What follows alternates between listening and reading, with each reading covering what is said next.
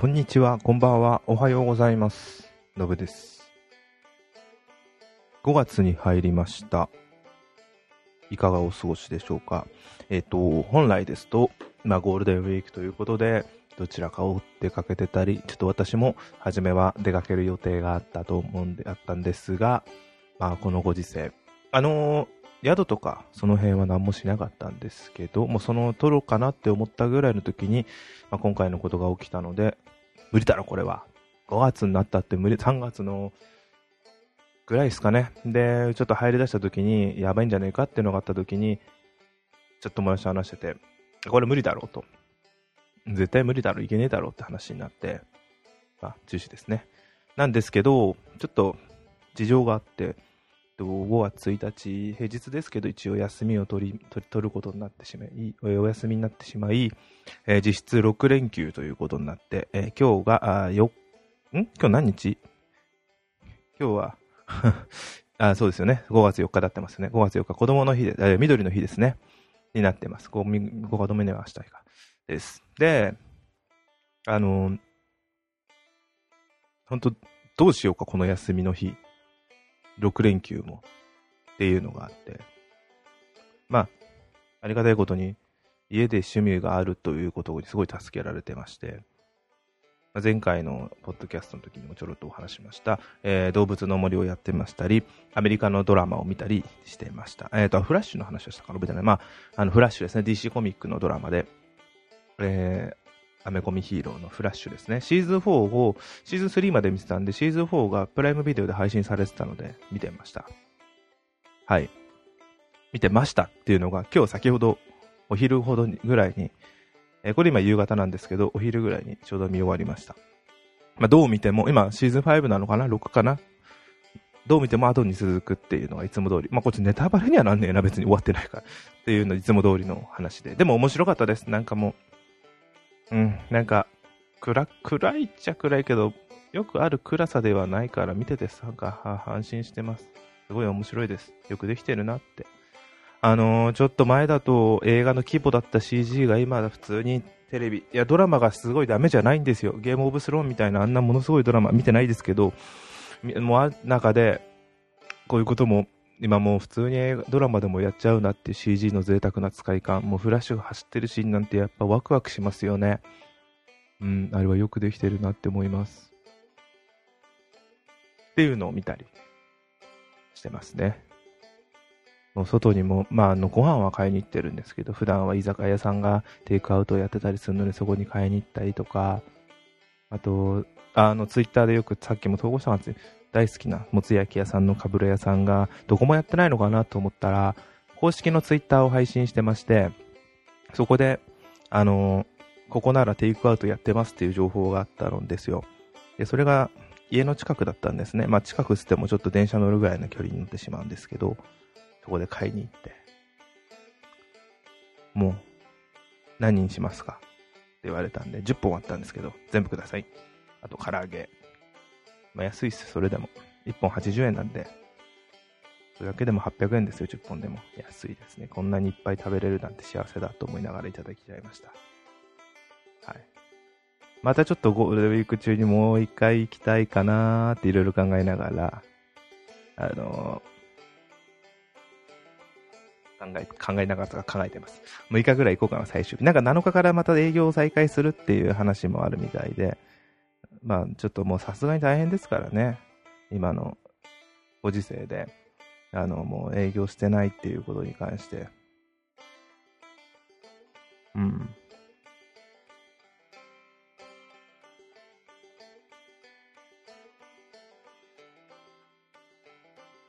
そうなんですよ。で、まあ、そんなんで過ごしてる中で、もう一つゲームの方を、まあ今日そちらをメインで話させていただきます。えー、購入しました。ごめん、話してないよな、多分。友達からの勧めだったんですけど、あのーオンラインメインのゲームで、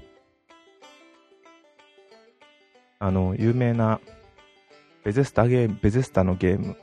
元はオフラインの RPG だったんですけど、2年前、2018年に発売されて、オンライン専用ゲームとして発売されました、えー、フォールアウト76、76、どっちなんですかね。まあ、76っていうゲームですね。えー、まあ、フォールアウトというのは、まあ、有名だと思うんですけど、一部の人なのかな。あのー、核戦争後の荒廃した世界を舞台にする RPG ですね。RPG っても日本のよくあるコマンド式の RPG ではなくて、感覚的にはアクション RPG です。それもまあ FPS、TPS 的な形の RPG です。で、まあ、ベゼスタの RPG、スカイリム、エルダ、エルダオブスク、名前でもないとか、オブリビオンとかと同じで、自由に何でもできるっていうのが、えっ、と、肝になってますね。なんで、まあ、あの、荒廃した世界で何でもしていい。何でもしていいって言ったら極端なんですけど、まあ、なんか、好きなことができるっていうのが、えー、味ですね。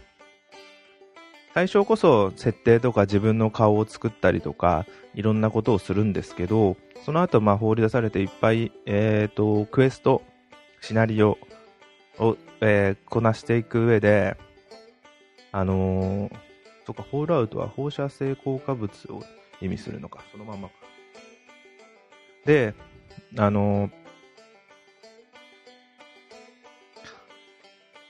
クエストをこなしていきながら、どのクエストも好きなようにやっていって、えー、レベルを上げながら敵と武器を手に入れてっていう、まあ本当は RPG なんですよ。で、ホールアウト3やったことで3にあったのかな ?4 からなんですけど、4からなのかな？ちょっとわかんないんですけど、あのー、何でしたっけ？クラフトができるようになった。家を作れるっていうことがあって、あのー、基地ですね。基地っつった方がいいのかな。基地を作れるようになったっていうのがすごい変わったんですよ。で、今回オンラインっていうことで、今までオフラインのゲームだったっていうのをオンライン化されまして、一つのワールドに最大何人なる ?15 人とかなのかなに増えました状態で、えっ、ー、と、何人だ？あー書いてないか。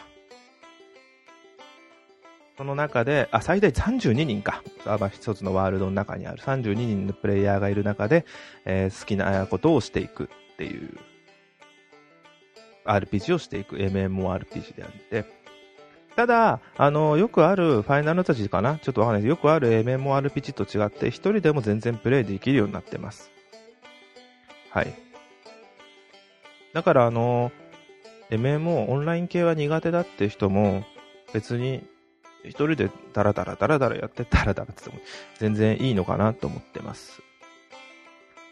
だからあの、今までのフォールアウトみたいなもんと考えても全然いいのかもしれませんね。じゃあフォールアウトって何？っていうので、まあ今話したのがそのままか。最初こそ設定があって、えっ、ー、と、核の戦争が起きる直前にシェルターに入って核戦争を免れた主人公、男か女かも設定できます。が、外の世界に出て、荒廃してもうむちゃくちゃになっちゃった世界で生きていくっていうのが話ですね。で、そこにちょっと一応メインシナリオがあったりはするんですけど、まあそれはそれであるんですが、そこは別に無視して別にいろんなサブシナリオをやっていきながらどんどんどんどん遊んでいくゲームです。だから何をするかは自由なんです。そこにクエストがある、シナリオがあるってイメージの方がいいかもしれませんね。どれがいいか、どれが、どれ、どれでもして遊ぶかとかは自分で遊べる。ただ、もうちょっとまあもう極端にももう知ってる人メインで話しちゃう部分あるかもしれないです。フォールアウト4の方が自由だった気がしたんですけどね。敵の衣服とか盗めましたよね、確か。あと普通敵じゃない人たちも。なんかそれができなくなったり、なんかもうちょっと、4の方がいっぱいできた気がするんだよな。いろんなことが。あと街もどんとあったし。あのー、当初、発売当初が、えー、NPC、ノンプレイヤーキャラクターがいなくて、すごい批判を浴びたらしいんですね。で、それで、今回、今年の4月14日、先月ですね、えっ、と、大型、無料の拡張大型コンテンツで、ウエスターランダー、ウエストランダーズっていうのが、えー、追加されまして、それで NPC が追加されました。それでちょっとやってみたいなっていうので買いました。えっ、ー、と、今ゴールデンウィークのセールで2400円ぐらいだったかな。で、すごい安いなと思って買いました。なので、やってる上では全然あの、普通に日本、あの、あ、そうそう、吹き替えで日本語で喋ってくれますし、NPC も。あんま違和感なく、これほんとどこにもいなかったのこれ人がって思うと、嫌になるなとは思います。なんかふと歩いてて目の前に急にいたりするのは普通に面白いです。ただ、単体で見てフォールアウトとしての面白さはすごいあるんですけど、フォールアウト4と比べて、フォールアウト4の世界をオンラインでやりたいなっていうのは、ちょっとあります。あ、面白いです。超面白いです。めちゃくちゃやっちゃってます。なかなかレベルが上がりにくいなと思いながら、ネットで調べるとここだとレベル上がりやすいよとか、こういうやり方すればすぐレベル上がるよとか、いろいろあるんですけど、それはそれでいいなと思いながら、とりあえず粛々とクエストをこなして、たまにオンラインになってきた友達と一緒にクエストをこなしていくっていうのをやっています。あの、ゴールデンウィークの時間を潰すにはすごいいいですね。うん。おすすめかっつったら全然おすすめじゃないです。癖があると思うんで、こういうゲーム。こういうのが当たり前だって思わなきゃ、なんか、何これ？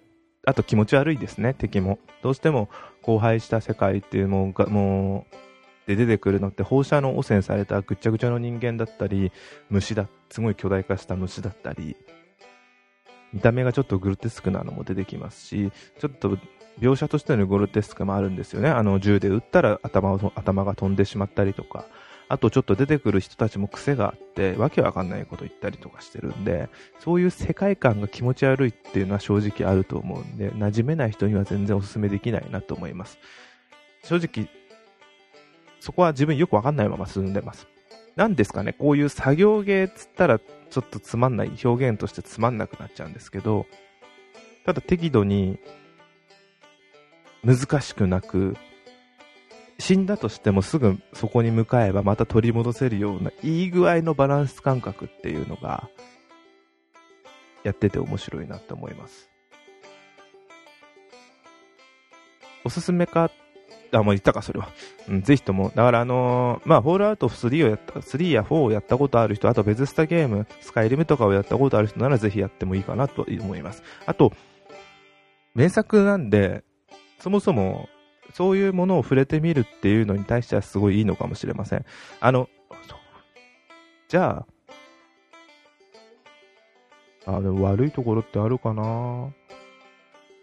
やってて悪いところでも、そういうあの、荷物の重量オーバーとかってやっぱ嫌な人は嫌なんだろうな。自分、自分はあんまり思ったよりも荷物持てますし、嫌いじゃないんだよな。武器の改造の素材の面とかも嫌いじゃないんだよな。新しい武器手に入れた時の感動もでかくなりますしね。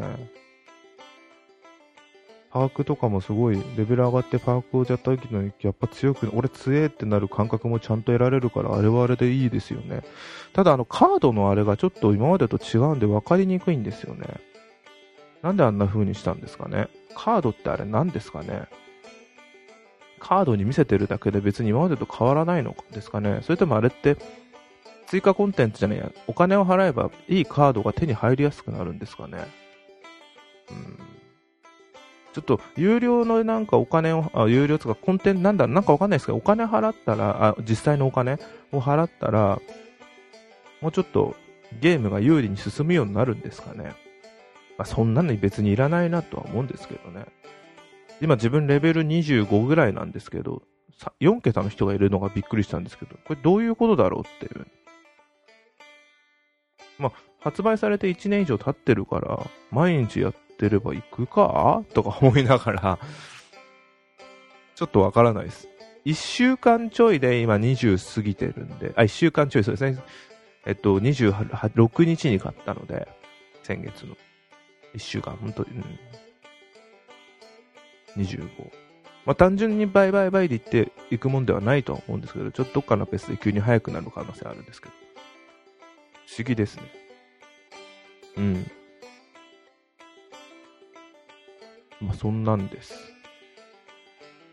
はい。あとは、まあ、ホールアウトは以上ですね。あとはあれですね、まだ見てないんですけど、昨日、アベマで、アキラやってたんですね。まだ24 48時間は見れるらしいんで、あの、放送のした、放送した後、ちょっと見てみようかなーって、これから見ようか、明日見ようか、ちょっと悩みながらも見てみようかなーって思ってます。あのー、今と昔じゃ、若い時じゃ、全然物事の見方が変わってるんで、もしかしたらまたあのー、違う目線でアキラを見れるのかなって思います。っていうのが最近それを感じたんですけど、今ってすごい嬉しいっつったらちょっと良くないのかな。こういう状態の、こういう世間がこういう時なので、無料のコンテンツがすごい時間が、家にいる時間が多いから無料のコンテンツが非常に増えてるんですね。例えば、あのー、Hulu もあったかな。アニメとか無料で見れたり。よくその中であったのが、あ、ゲームもありますよね。無料で配信、配信されたやつ。えっ、ー、と、アンチャーテッドのコレクションかなプレステ4だと。で、それで言うと、漫画もあるじゃないですか。漫画とも電子書籍の方ですね。それで最近、いつだっけな土曜日だったかな土曜か金曜ぐらいにニュースで見てあったのが、あのー、自分がもう小学生ぐらいですかね、ね時にあった動物のお医者さん、花という夢。ちょっと自分も女兄弟だったりしてたんですけど、あ、でもあれでも、ドラマ化もしてられてるから、あれでシルベリアンハスキーのブームになりましたしね。有名だと思いますけど。で、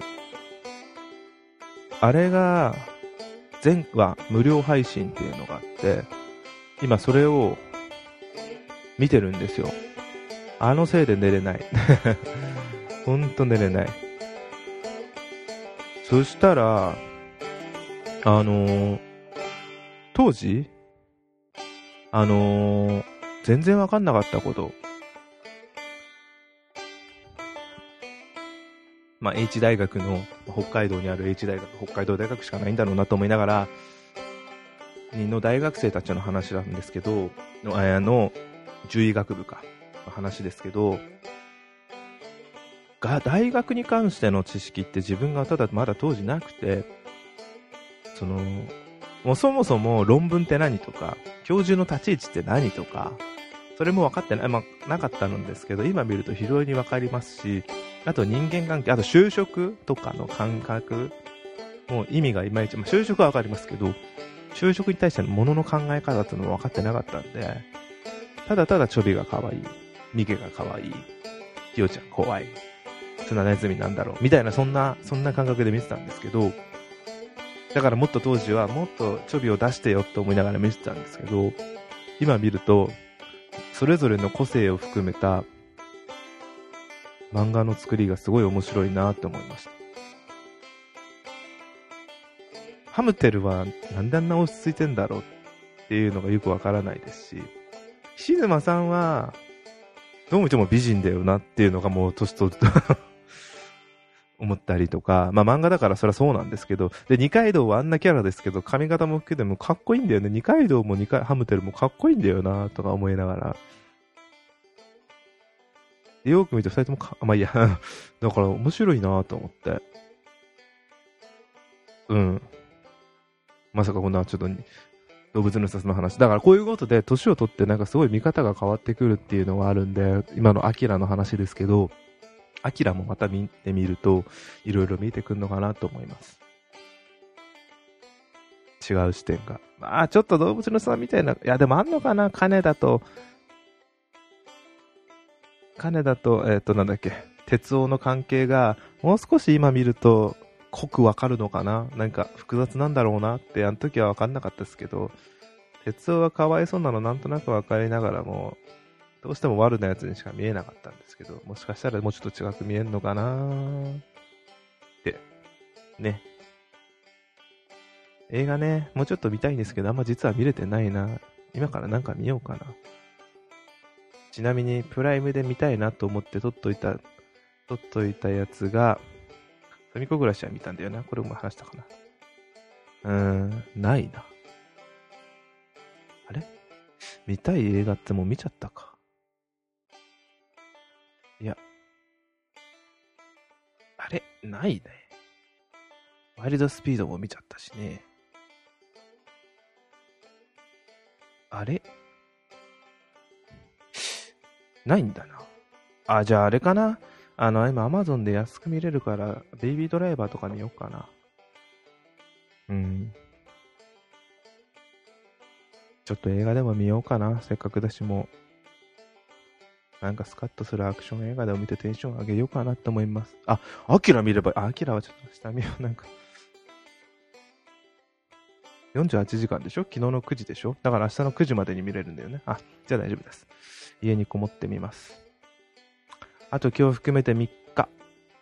でも2日行ってまた土日で休み。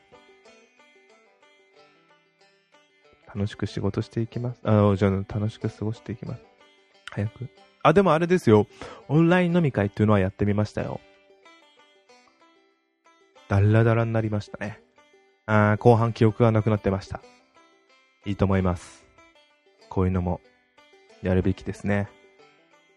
あの、おすすめかどうかっていうのは人それぞれだと思いますし、私もあの、仲いい人ぐらいしかやりたいとは思わないんですけど、ちょっと仲悪い人じゃなくて、仲いい人ですね。仲悪いじゃなくて、普通、仲いい人だけとだけやりたいなと思います。なんかすごい気使っちゃいそうな気がして。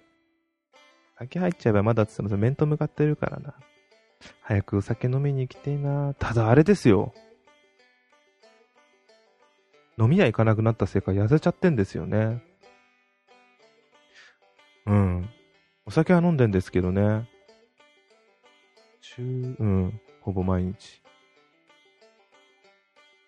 ああ。っていうか今、ごめんなさい。もう、結論だけ言うと、この直前にリングフィットをやったんですよ。運動しないとって。5日、違う、3日、4日？ぶりぐらいに、超疲れた。スクワット地獄で。そんなんです。ホールアウトおすすめです。あ、動物の医者さん、お医者さんす。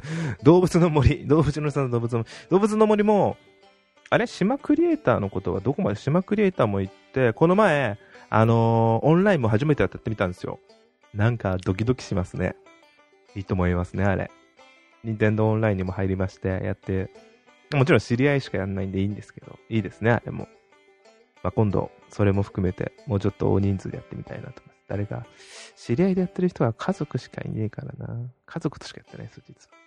まあ、いっか、そういうのもって。意外にあの、ちょっと、遠方にいる家族とそれで連絡取れるっていうのも一つの手段としていいなと思いました。こういうので。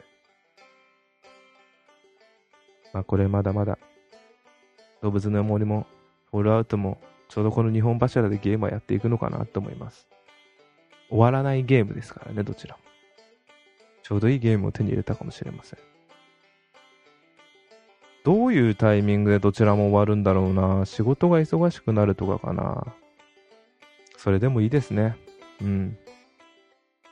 じゃあそんなんでダラダラ喋りましたけど、すいません。ちょっとフォールアウトのこともう少しちゃんときちっと言いたかったんですけど、ちょっとまたまとめてできたらお話できたらなと思います。はい。じゃあ、以上になります。まだまだ大変な時期が続くと思いますが、頑張りましょう。頑張ります。はい。ありがとうございました。失礼いたします。さようなら。